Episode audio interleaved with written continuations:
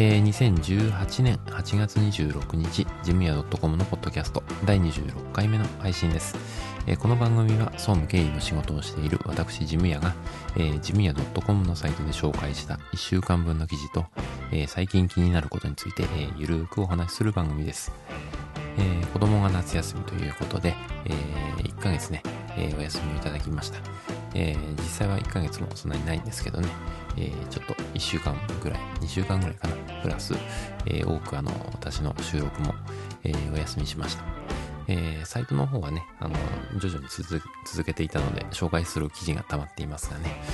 えー、そんなことで、えー、まあ、夏休みということで、えー、子供と海に行ったり、えー、お互いの実家ですね、えー、に行ったりして、まあ、ゆっくり過ごしたり、えー、海でいっぱい遊んだりですね、えー、まあ、あの会社とね、え家の往復、普段の生活は、えそんなところから非日常のね、え海という、えところで遊びに行ったりとか、買い物をしたりとか、えそういう非日常の中で、まあ、えー、なんていうのかな、刺激を受けて、えリフレッシュしたっていう感じですかね。えー、お父さんこれで、えー、夏休み明けも頑張れるっていう、えー、そんな感じに、えなって、え収録を迎えてると、えそんな感じですね。えということで、うん、夏休み、え明けということで、ちょっと紹介する記事が10個ぐらい溜まってますので、え今回はね、え少しずつ紹介してい、えー、きます、えちょっと長くなるかもしれませんが、最後までお付き合いいただけると嬉しいです。えそれでは、え本編スタートです。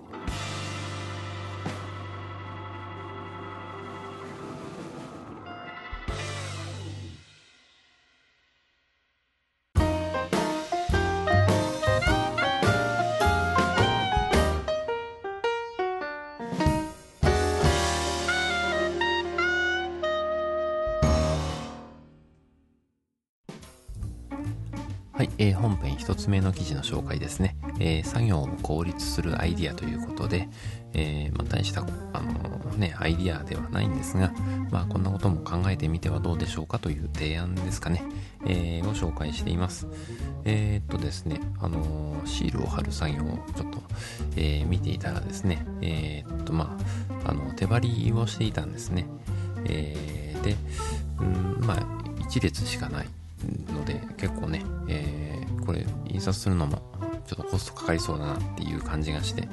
うんこれを10列に並べてねミシン目を入れた用紙にこうバーッと印刷かければえー、ねあの手張りしなくてももうその帯をそのまま使えばいいんじゃないかなっていうふうに思って提案、えー、をしてみました。まああのそれね面白いんじゃないかなっていうことで、えやろうかなっていうような方向では、えー、動いているんですが、まあそういったことをですね、あの日頃からこう、なんだ、えー、現場の方で大変そうな作業、えー、そういうのを見つけて、えー、なんかこう、や、こういう風にしてみたらどうでしょうかっていうような提案ですね。えー、そういうことを、えー、できるのは、まあ、外部から来てる人や、えー、まあ、中にいる事務、事務的なね、間接的な人間の方が意外と気づいたりっていうこともあったりします。まあ、当然ね、現場の人がこう日々、えー、改善はしているんですが、うん、なんていうのかな、違う目線で、えー、ものを見たりすると、やっぱあの、新しいアイディアに、えー、つながったりっていうこともありますのでね、また目元でもいいので、まあ、あのー、こういうところ気がついたから、えー、こういうふうにしてはどうでしょうかっていう提案ですね。えー、をすることで、まあ、少しずつこう会社の改善の歯車が、えー、回り出すきっかけに、えー、なればいいのかなと、えー、そんな風に、えー、思っています。あの、ジムヤっていうとね、あの、こう、毎日決められた仕事を、えー、決められた日までにこなして、えー、それが終わればおしまいというようなあのイメージというかね、えー、雰囲気ありますが、まあそういったところをね、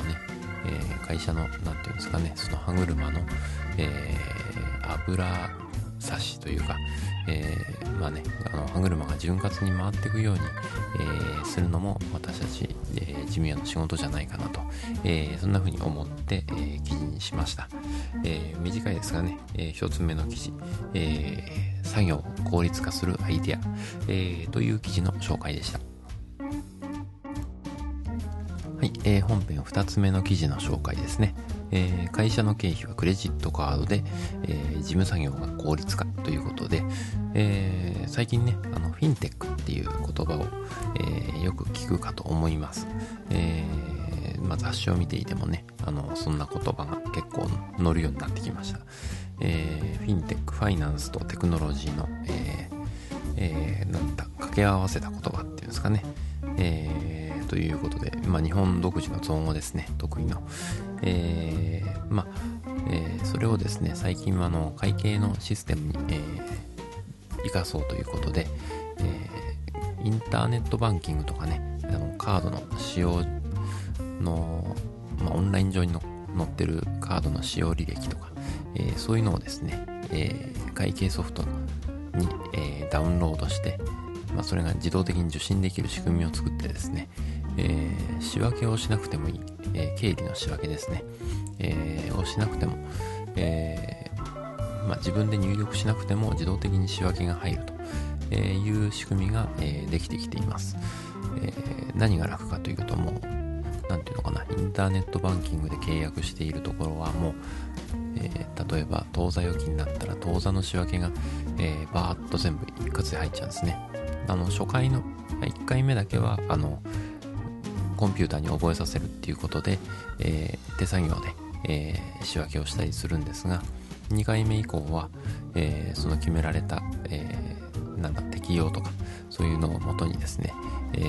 自動的に仕分けを判断してやると、まあ、一応確認作業は必要にはなるんですが、え決まりきった電気量とかね、え水道量とかそういう細かい細かいっていうか毎月定期的にある決まったものについては、えー、仕分けが簡単、えー、もうほぼ仕分け不要になるということですね。えー、まあ、その中がね、部門分けされてるとかっていうと、えー、またその中を分けて仕分けしなきゃいけないんですけど、まあ、当座の仕分けをいじらなくていいっていうところでは、えー、残高が、えなんだ、え残高を間違えることがないっていうかね、えそういう感じになるのでミスが少なくなるとえ、いうことですね。えー、そんなことであの注目されてる技術です。えー、ということで、えそんな技術を活かしながらね、あのクレジットカードを、え経費の支払いに使っていったら、えゆくゆくはそのクレジットカード決済したものをそのまま仕分けに取り込めるようになるので、えこれは便利かなと、え思いました。そうすると日々の経費の仕分けがいらなくなって、えー、取り込むだけに、えー、なりますので、えー、このカードは誰々さんのっていうことで部門分けもねあの人別に管理できるので、えしやすいというのが一つメリットですね。でもう一つの、えメリットですね、えカード払いにすることによって、えカード決済までの、まあ、大体1ヶ月とか、え2ヶ月ぐらいですかね、えの期間がですね、えー、ていうのかな、支払いが猶予されるんですね。えー、そうすると、えー、今まで現金で会社から出ていた100万円の経費が、えー、翌々月に、えー、支払いになると。そうすると2ヶ月分200万ぐらいの経費が、えー、なんだ、節約できたわけじゃないですけど、先延ばしになると、えー、いうことで、資金に余裕ができるんですね。えー、まあ、資金に余裕のあるところはね、特にそういうところは考えなくてもいいとは思うんですが、えー、この年間通してこの時期はやっぱあの資金に余裕がないとかっていう時期がもしあるようなら、えー、そういう、えー、方法を使って、え資金を、え稼ぐというか、えに余裕を持たせるっていうのは、え手かなと、え思ったりしています。ま、今はね、あの借り入れの、えー、と金利も安いので、そちらの方を利用するっていうのも一つですけどね。えー、ということで、まあ、あのクレジットカード、えー、を使った決済を導入することで、まあ、いろいろ便利になるんじゃないかなということを思いついたので、えー、記事にしました。まあ、空いた時間はね、あのー、今度はどんどん改善ですね。今までの業務の改善とか、無駄とか、重複ダブってる仕事ですね、えー、そういったところを改善していくっていうのが、え、今後の、え、経理とか事務事務的な人間の、仕事になるのかなというふうに思います。えー、ということで、えー、ちょっとダラダラと説明してしまいましたが、えー、会社の経費はクレジットカードで、え事務作業が効率化という記事の紹介でした。はい、え、本編3つ目の記事ですね。えー、東本、登記簿謄本は、えー、オンラインで発行できるんですということで、えー、そしてしかも手数料が安いんですという記事の紹介ですね。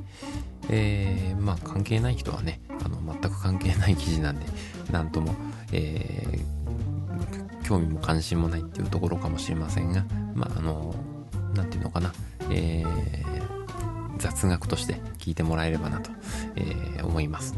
えー、まあ、事務的な仕事をしているとですね、えー、登記簿謄本取ることがあります。えー、なんていうのかな、え、新しく、えー、取引を始めるところに提出したりとか、えー、新しく銀行口座を開設するときの、えー、会社の所在の確認ですね、えー、そういったものに結構使われますね。えー、まあ、今まではね、あの、法務局に行って、えー、登記簿謄本えー、会社の所在とかね、えー、設立年月日とか代表者誰とかそういうのが書かれたものを取りに行くんですが、えー、それよりねあのインターネットで今あの手続きができるようになって、え当本が、えまあ、大体翌日とかにね、え届く、えしかも、まあ、オンラインじゃオンラインの場合は、え手数料が安いと、えいうことずくめですね、えわざわざ東本えー、法務局に行って、えー、出かける出かけて帰ってくる時間とか、えー、まあ、現金でね、え仕分けをする、えまあ、現金でお金をもらったりして、えやる時間とかっていうのが、え節約できるので、えとてもいいんじゃないかなということで、え今までねあの登記簿等本、え法務局まで、え足を運んで取りに行っていた方は、え朗報ですということで、えーま、ネットでねあの申し込みをするだけなので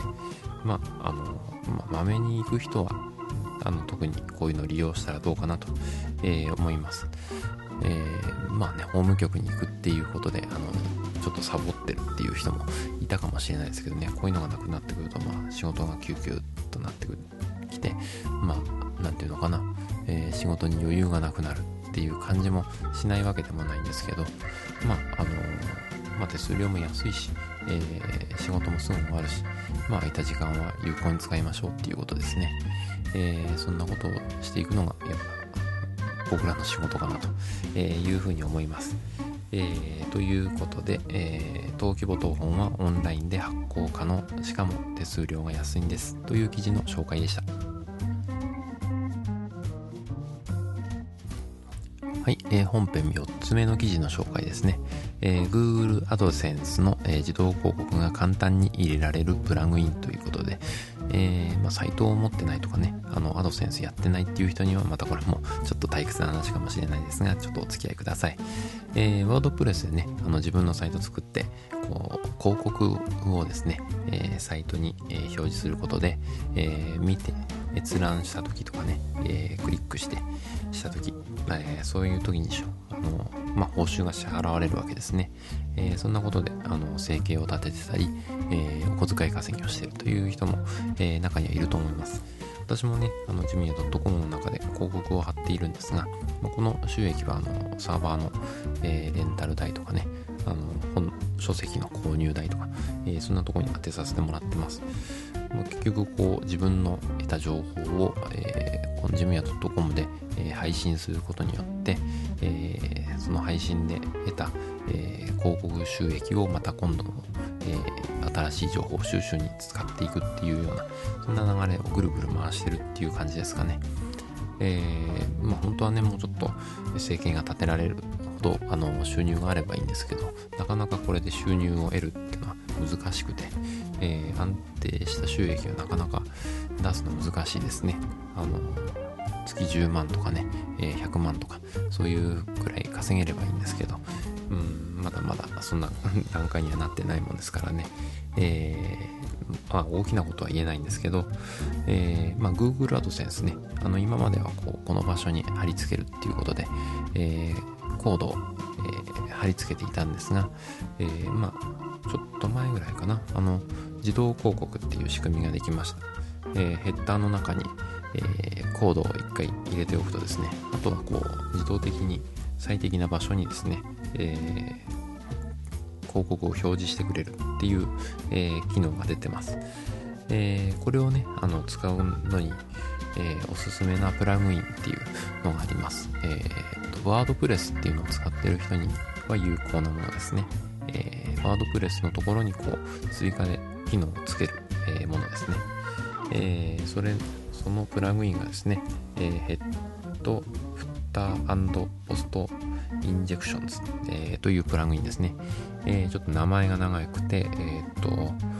うん、なんていうのかな、似たような名前の、え、プラグインが多いですね。え、そんな中でも、まあ、H&F っていう、え、ロゴっていうんですかね、え、プラグインの画像を、まあ、参考に、それを探してもらえばいいかなと思います。えー、そうですね。えー、あとは作者名がステファーノ・リサさんっていうんですかね、えーえー、まあそのところを参考に、えー、検索してもらうとですね出てくると思います、えー、まああの簡単にえー、っとアンプ対応もしてる、えー、アンプ対応もできるっていうんですかねアンプ用の広告コードも貼り付けられるので、えー、とても使いやすいということで、えー、私も使っているのでこの使い方をですね、え、紹介した記事になります。まあ、詳しくはね、あの本編、本編というか、サイトの中の記事を見てもらえばいいんですけど、え、まあそういうふうに、え、簡単に割とできますよということで、えー、まあ、この記事の紹介ですね、え Google AdSense の自動広告が簡単に入れられるプラグインの、え記事の紹介でした。はい、えー、本編5つ目の記事ですね。えー、プリンターのインクが安い互換インクだと、点々点という、えー、記事ですね。えー、の紹介です。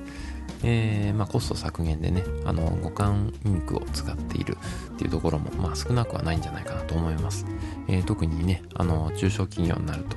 えー、まあ、どんどん安くコストダウンということで、えー、交換インク使ってるところは多いんじゃないかなと思います。Amazon とかで見るとね、あの、すごく破格で売ってるんですね。えー、そういったものを使ってるとどうなるかという記事の紹介です。えー、まあ、本当はね、純正品を使えばいいんだけど、うん、例えばインクカートリッジの純正の金定価が1、えー、1000円ぐらいだとしましょう。えー、で、電気屋さんで売っている交換インクはだいたい、1000円のものだと7、800、700円前後ってとこですかね、えー、そんな価格で売られています。えー、まあ、インク自体の品質はね、割と近いものがあって、えー、顔料インクなら、えー、水に滲みにくいというような特性があったり、えー、その辺がちゃんと活かされてる、え、ものが、え、詰め替えみたいな感じで売られています。えまあ、その辺のレベルはまだまだいい感じですね。ただ、えー、ともっと安く売ってるもの、例えば、え、1本、え、100円、200円、300円ってとこですかね、え、それくらいで売られているものもあります。えー、大体は Amazon とかネット通販で売られているものなんですが、えー、その手のものを使うとですね、えー、まあ、顔料インクなら顔料インクじゃない、あの、水っぽいものですね。なんか混ぜてある感じですかね。えー、滲むんですよね。水をかけるとこう顔料、純正の顔料インクなら滲まないところが、え、水をかけると滲んでしまうという、え、まあ、100 100, 100円200円のものですね。えまあ、そんなものが、え多いです。まあ、あの社内文書なんでね、え別に、え印刷できて、え見れればいいというものであればいいんですが、まあ、プリンターの故障の原因にもなるっていうのが一つ、えですね。あとは、えー、なんていうのかな。うーん、その、その辺ですかね。あとは、たまに、あの、私も経験があるんですが、えー、違う色のインクが入ってる場合ですね。えー、まあ、格安で運営してる会社なんで、え、利幅も少なくて、え、まあ、そういうののクレームには対応してないっていうところが、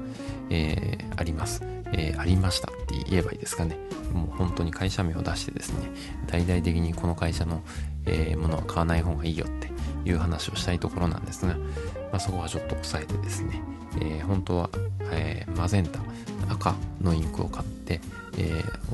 外装のシールにもね、赤いシールが貼ってあるのに、実際あの入れた、あの使ってみたら中身は青だったっていうことで、え最近、あの、赤の色が出てこないな、青っぽい印刷になっちゃったなと思ったら、えー、インクの中身が違ってたと、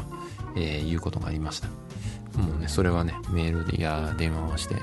担当者を出してくれって言うんだけど、えー、直接担当者から謝罪も、えー、その対応も、えー、ないと、いう感じになってしまいました。えー、ということでね、あの安かろう悪かろうなので、えー、その辺の品質ですね、もうその辺のところも覚悟してやるっていう感じですかね、やるときは。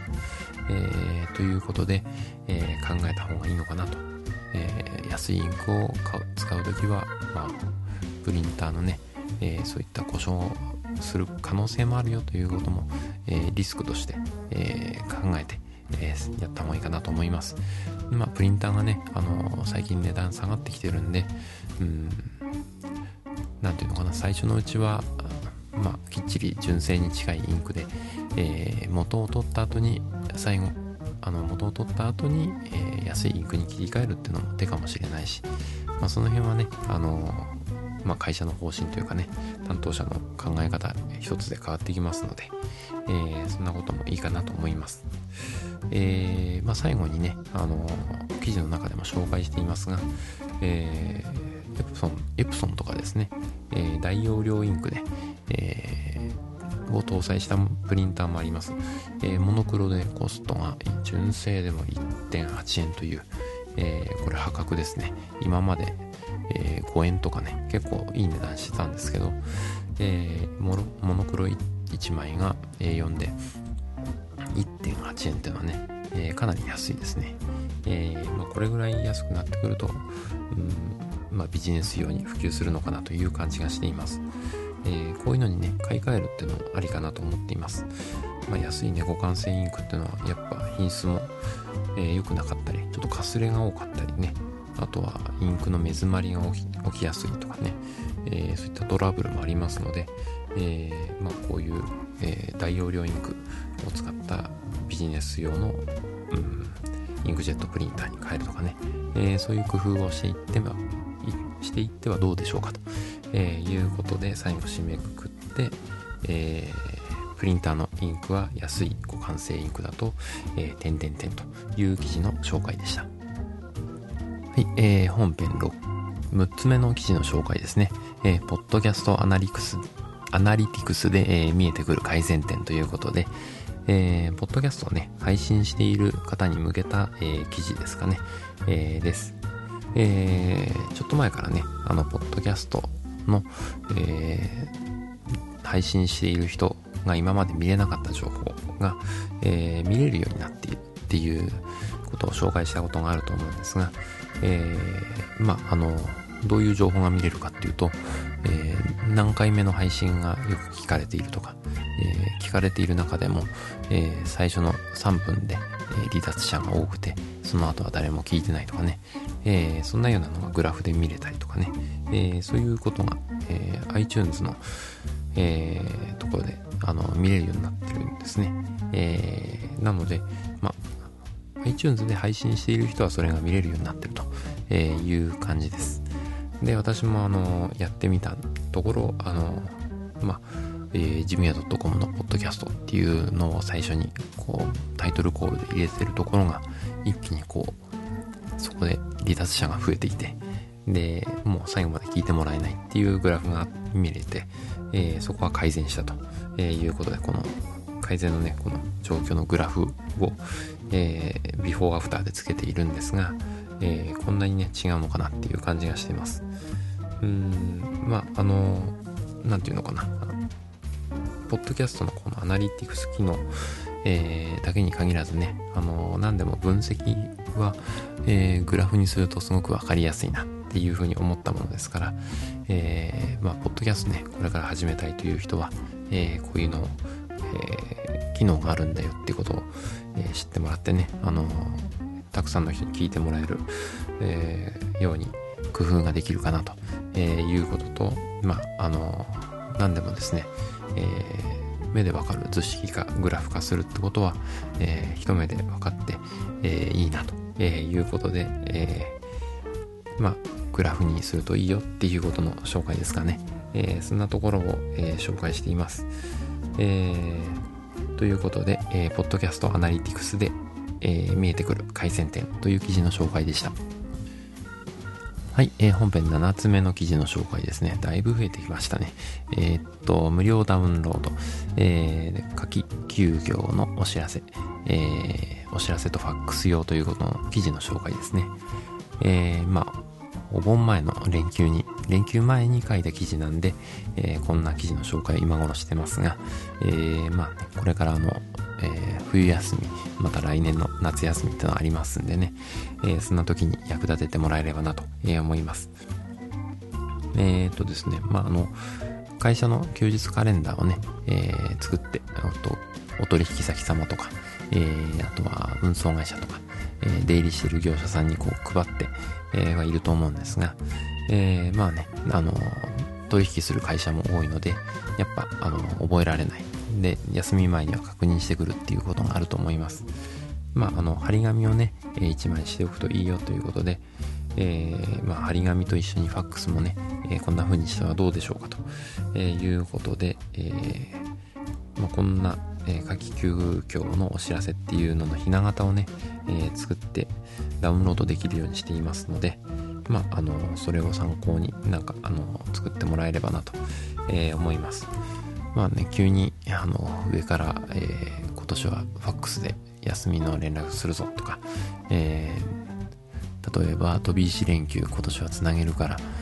えー、飛び先に配信、あの、連絡しとけとかっていうことを言われた時にですね、まあ、ひな型があるとちょっと楽なので、えー、そんな時にあの使ってもらえればなと、え、思っています。えー、まあ、ちょっと作る際のね、えポイントみたいなのを少し書いてますので、えまあ、その辺も参考にしてもらえればなと、え思います。えー、注文をね、あの、連休前か、連休前ギリギリまで受け付けるっていうところは、えー、例えば12時まで、お昼の12時までの注文を受け付けますよ。で、後、その後は、えー、受け付けた注文の発送だけするというふうに、えー、業務ができればベストなんですけどね、えー、その時間を入れないとね、やっぱあの、5時ぐらいまでに届いた注文も全部さばかなきゃいけないとか、えー、そういうこともあの発生してきちゃうので、えー、まあそれがね、届かなかったとかってなるとまたトラブルの原因になるので、えー、まあ受付時間とかね、え、そういうのもあのきちんと明記しておく必要があるのかなと、え、いうことですね。あとあの、連休になるので、え、運送会社のな都合っていうんですかね、え、まあ配達事情が遅れるっていうこともありますので、えー、そういうところもちょっとね、念のため触れておくっていうのも、まあ、あの、お互いのためにいいのかなと、えー、いうことで、その辺もちょっとね、えー、補足して、え記事の中で紹介しています。えまた参考にね、えしていただけたらなと、え思います。というわけで、え無料ダウンロード、え夏季休業のお知らせの紹介でした。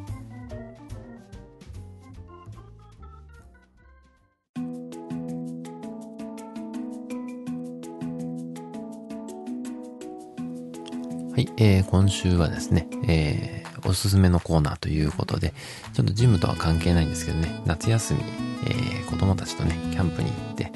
えー、まあ良かったこと、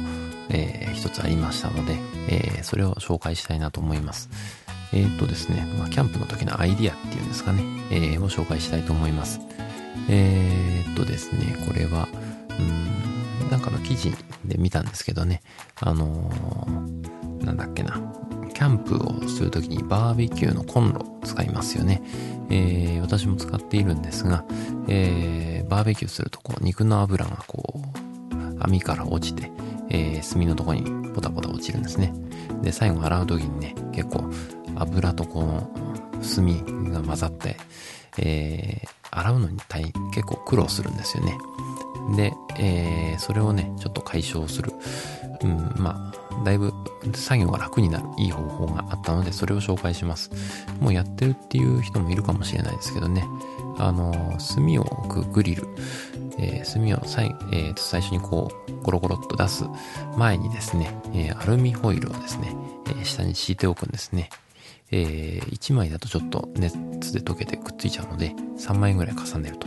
そうするとですね、え、バーベキュー終わった後に、えー、くるっと丸めてポイッと、えー、できると、えー、そういうところが便利かなと、え、思いました。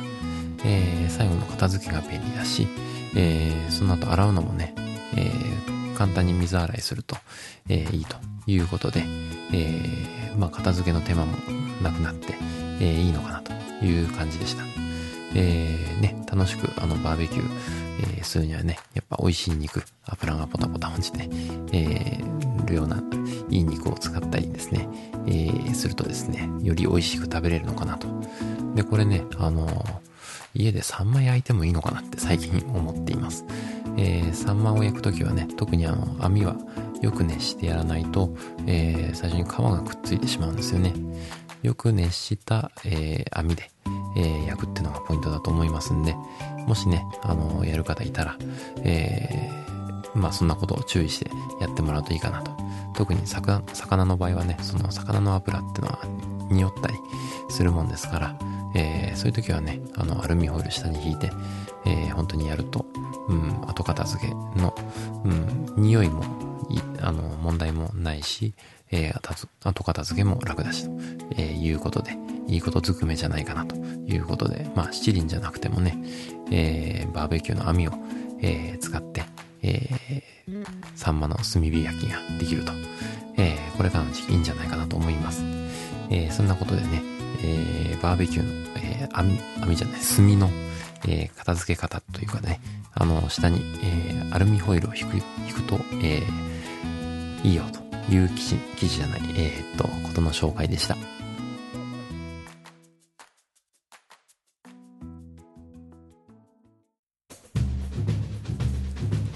えー、ジムヤ .com のポッドキャスト、最後までお付き合いいただきありがとうございました。この番組に関する感想などは、えー、ジムヤ .com のメールフォームからご連絡いただくか、えー、ツイッターの場合は、ハッシュタグジムヤでお願いします。いただいたメッセージは、今後の番組運営の貴重なご意見として、えー、参考にさせていただきます。なお、番組で取り上げてほしいテーマなどありましたら、えー、送っていただけると嬉しいです。えー、iTunes にも登録していますのでね、えー、そちらの方にレビューいただくと嬉しいです。というわけでエンディングです。えー、っと、今回はね、あの、夏休み明けということで、えー、11記事あったんですけど、えー、全部ちょっとね、紹介すると長くなるなということで、7つまでですね、えー、記事を紹介しました。えー、続きの方はね、また、あの、次回、え、の配信で追加して、え、紹介していきたいなと、え、思っています。えー、そんなことでね、えー、長々と、えー今回すごく長かったですね、えー、記事の紹介をしましたが、えー、若干喋り疲れますね、これだけ喋ると。えー、一人で喋ってると結構、なんだ、大変ですね。あと、撮り直しとかもしてるもんですからね、えー、結構もたもたしてて、えー、喋るの大変だなという感じがしました。えー、まあそんなことでね、また次回まで、えー、良い一週間をお過ごしください。ではでは。